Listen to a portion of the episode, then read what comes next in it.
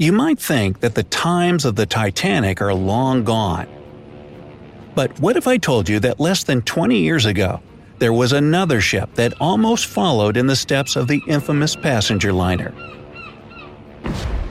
This time, abandoned by their captain, around 600 passengers would have lost their lives if not for the quick thinking and courageous cruise ship entertainers.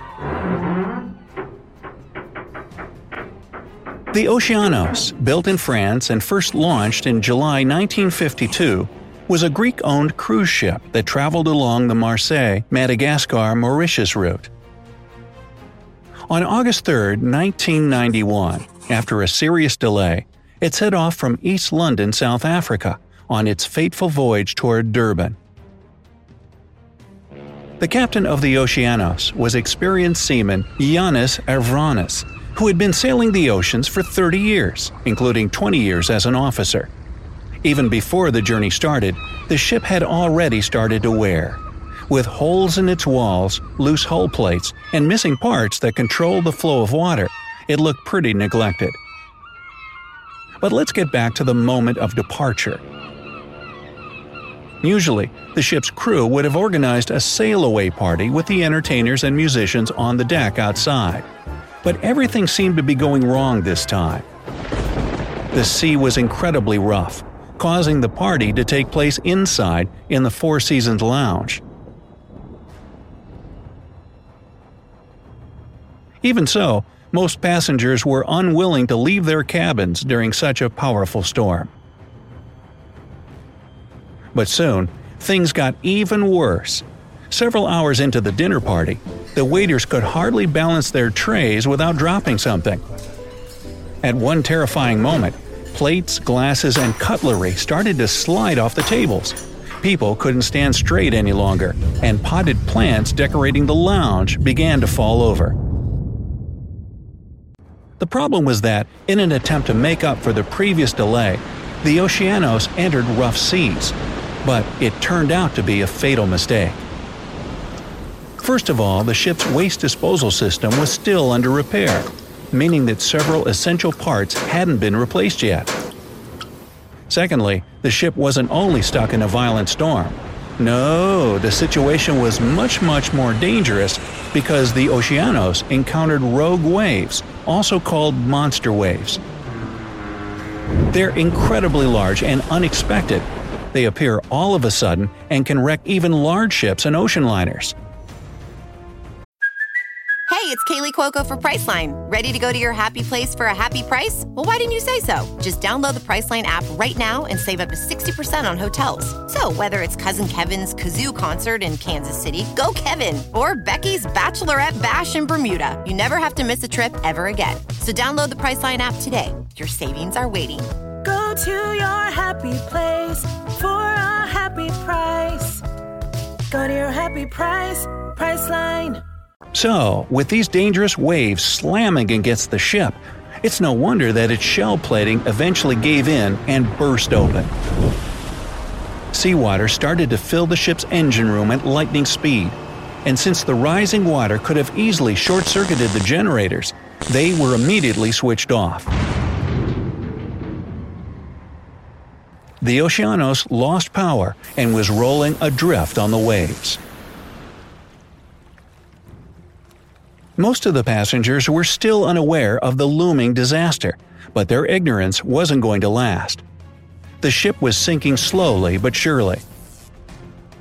The main lights went out, replaced by the emergency ones.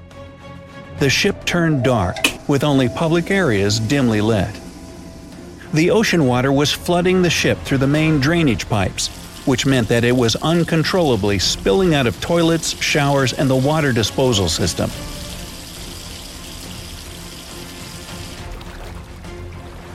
Now, you'd probably assume that upon hearing such dramatic news, the crew immediately informed the passengers and started the evacuation process. Mm, not this time.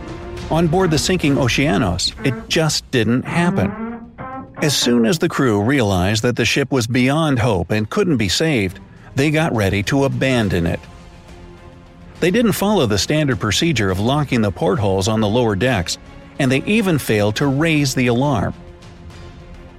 As a result, the passengers remained in the dark until the water began to flood the lower decks. Those who finally noticed the horrifying situation rushed to the bridge in search of the crew, but discovered that it was unmanned. A few witnesses later reported that they saw the captain, along with some other crew members, all packed and ready to abandon ship. Ever heard about the seaman's rule, which states that the captain is the last person to leave the ship if it's sinking? What's more, if he's unable to evacuate the passengers and his crew, he shouldn't save his own life even if he can. Well, so much for this noble tradition on the Oceanos. The captain and his crew weren't going to save the day. They departed on several lifeboats without looking back. Luckily, the ship still had its entertainers. Before the disaster struck, all the passengers had gathered in the main lounge to see the 10 p.m. show. However, they were getting more and more alarmed because something strange was happening on the ship. Moss Hills performed on the Oceanos as a singer and guitarist. He could tell that the ship was having a problem, but at that time, he hadn't realized yet how serious the situation was. For the time being, he decided to keep entertaining guests to prevent panic and keep them calm. Since there was no electricity on board, none of the microphones or speakers worked. In the dimness of the emergency lights, the performer played his acoustic guitar and sang along with it but the passengers kept asking what was going on in between the songs. Having run out of plausible explanations and any other ways to entertain the nervous people, Hills left to investigate. Later, Hills said that the captain denied that the ship was sinking, but at the same time told them to prepare for an evacuation.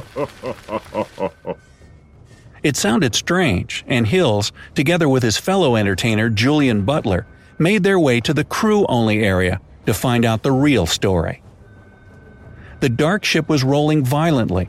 Oily stairways were incredibly difficult to climb, but eventually the duo reached the very bottom of Oceanos.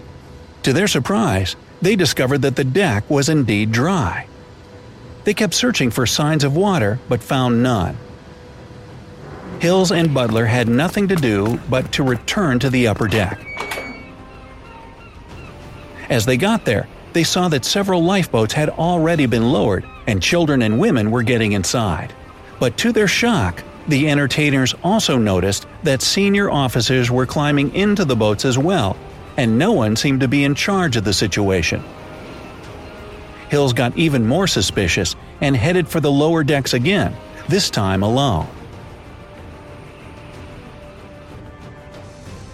As soon as he neared the engine room, he heard the sound of raging water.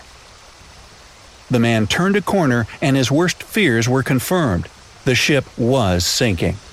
As soon as Hills realized the horror of the situation, as well as the fact that they couldn't expect any help from the panicking crew, he sprang into action.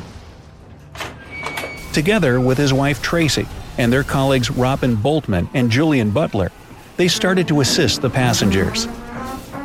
Hills kept broadcasting a Mayday distress call via the radio phone until their cry for help was answered.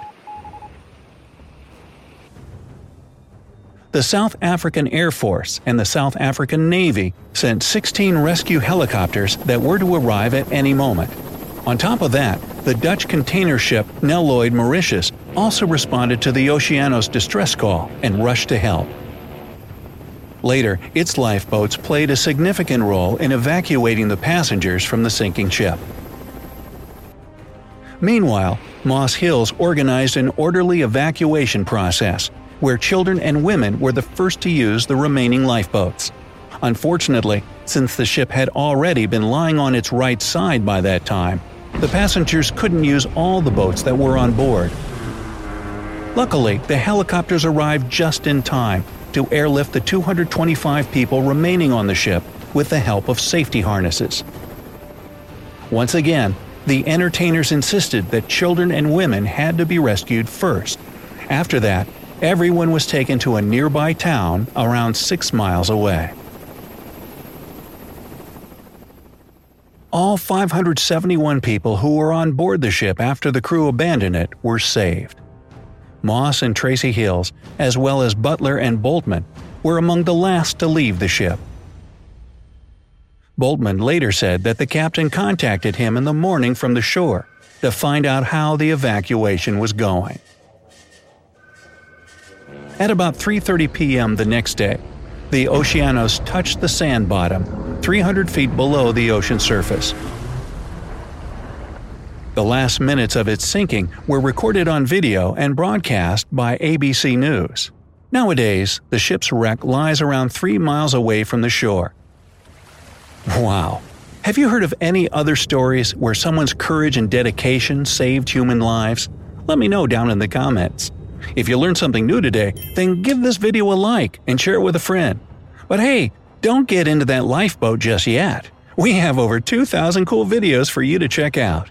All you have to do is pick the left or right video, click on it, and enjoy. Stay on the bright side of life.